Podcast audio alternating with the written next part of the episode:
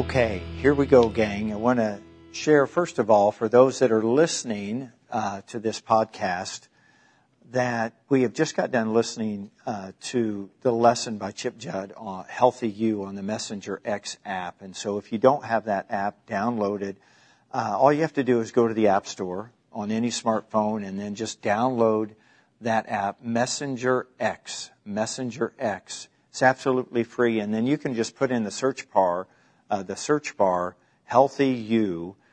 And then uh, we just got done watching the first lesson, listening to the first lesson on the three little pigs. And so I want to give uh, you some things to consider in light of that lesson. And also, if you would like to have a lesson outline, we have those available. Just get in touch with us at the church.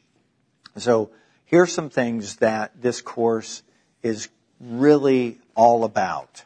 And you can look at your half sheet outline and under the portion where it says Healthy You with Chip Judd, it says, number one, know yourself, like yourself, be yourself. That is going to be a core principle that he talks about in this series of lessons, Healthy You. And let me just illustrate by saying this, that most people's love tank is on fumes or quarter full not many people are half, three quarter, or full within their love tank. And because of that, they have a hard time doing this being honest about themselves, liking themselves, or being themselves. So, a really important key if you're married is understanding your spouse's love language. Because when you speak your spouse's love language, then their love tank gets full and the quality of your life gets better and it gets better from the inside out.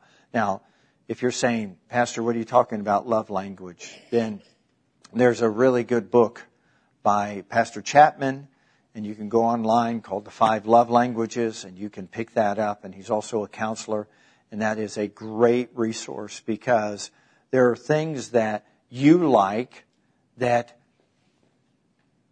fill your love tank, but that your love language doesn't mean that's your spouse's love language. And so you have to understand how that works if you're single or you're just in a place where uh, you know you're a widow or divorced, you're by yourself, it's still important that you understand that in order for you to love somebody else, you have to love yourself. And you have to receive that love from the Lord. Number two is you never stop growing. Chip is going to talk a lot about that. Never stop growing.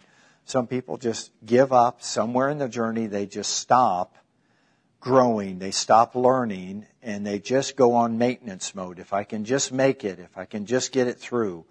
And that's not a very healthy way to live out your life. You're just waiting to die if you get to that point. That's all you're doing. You're not growing, you're not maturing, you're not developing, you're, I'm just waiting to die, and then I'm just going to go be with Jesus. You can see how that is not very healthy. And that's a mindset. That is, that is not because of someone's conditions outwardly, that's because of someone's inward condition, the condition of their soul. Number three, is he's going to be talking about, learn to live your life by filling your bucket from the inside out. Learn how to live your life from filling your bucket from the inside out. So I'll ask you this question, and all I want is a raise of hands to see if you can identify with this. How many of you get mad at other people for the things you don't like about yourself? Every hand should go up. Those are the things that irritate us the most, isn't it? That's a Romans chapter 1 principle. You know, I don't like it in you because it reminds me of me. And therefore I take out on you what I don't like about me. Listen, that is the result of something that is not healthy on the inside of us. It has nothing to do with that other individual. But sometimes when our children primarily act the way that we act and we don't like the way we act, then all of a sudden we have to fix the kids, and it's not the kids, it's us. Are you with me? So we have to understand, we have to be honest with ourselves. I'm going to give you three verses of scripture to consider, and this is portion of our lesson. It's called From Here to There, From Your Head to Your Heart. Because as long as this stuff is just head knowledge, it's not going to make a world, it's not going to make any difference in your life. If you can fill in the blank I'll give you a gold star, but that doesn't mean you'll be healthy. I will clap and say, yeah, you got the answer right, but you don't understand the principle yet. You have to get this stuff from your cranium, from your head, down into your heart. Joshua 1 8 says, this book of the law shall not depart from your mouth, but you shall meditate in it day and night, that you may observe to do according to all that is written in it. For then you will make your way prosperous, and then you will have good success. It's so important that you understand that you're observing so that you can do it. You meditate. Ever say meditate? And you have to think, ponder. You have to intentionally force your brain to go down a different path. You have to force your brain to go down a different path than what it is. If it's negative, you have to force it to go down something that's faith filled. If it's filled with criticism, it has to start being filled with affirmation and praise. If it's negative, it has to start going down a path of positive. There's nothing more powerful on the planet than God's Word to help you to do that. It's not mind over matter. It's mind renewal. It's renewing your mind to the Word of God. Okay? The second portion of Scripture is one that you're very familiar with, but I'm going to read Psalms chapter 1. Blessed is the man who walks not in the counsel of the ungodly, stands in the paths of the sinner, sits in the seat of the scornful. His delight is in the law of the Lord, and in his law he, what? Meditates. How often? Day and night, sunrise to sunset. What he's, what's going to happen? He's going to be like a tree planted by the rivers of water that bring forth its fruit in its season, whose leaf also shall not wither, and whatever he does will prosper. What a promise. But it's a process. So you got to go through the process if you want the promise. And I can't do it for you and you can't do it for me, but through Christ we can do all things. Amen. My last portion of scripture is found in 1 Timothy, 1 Timothy chapter 5.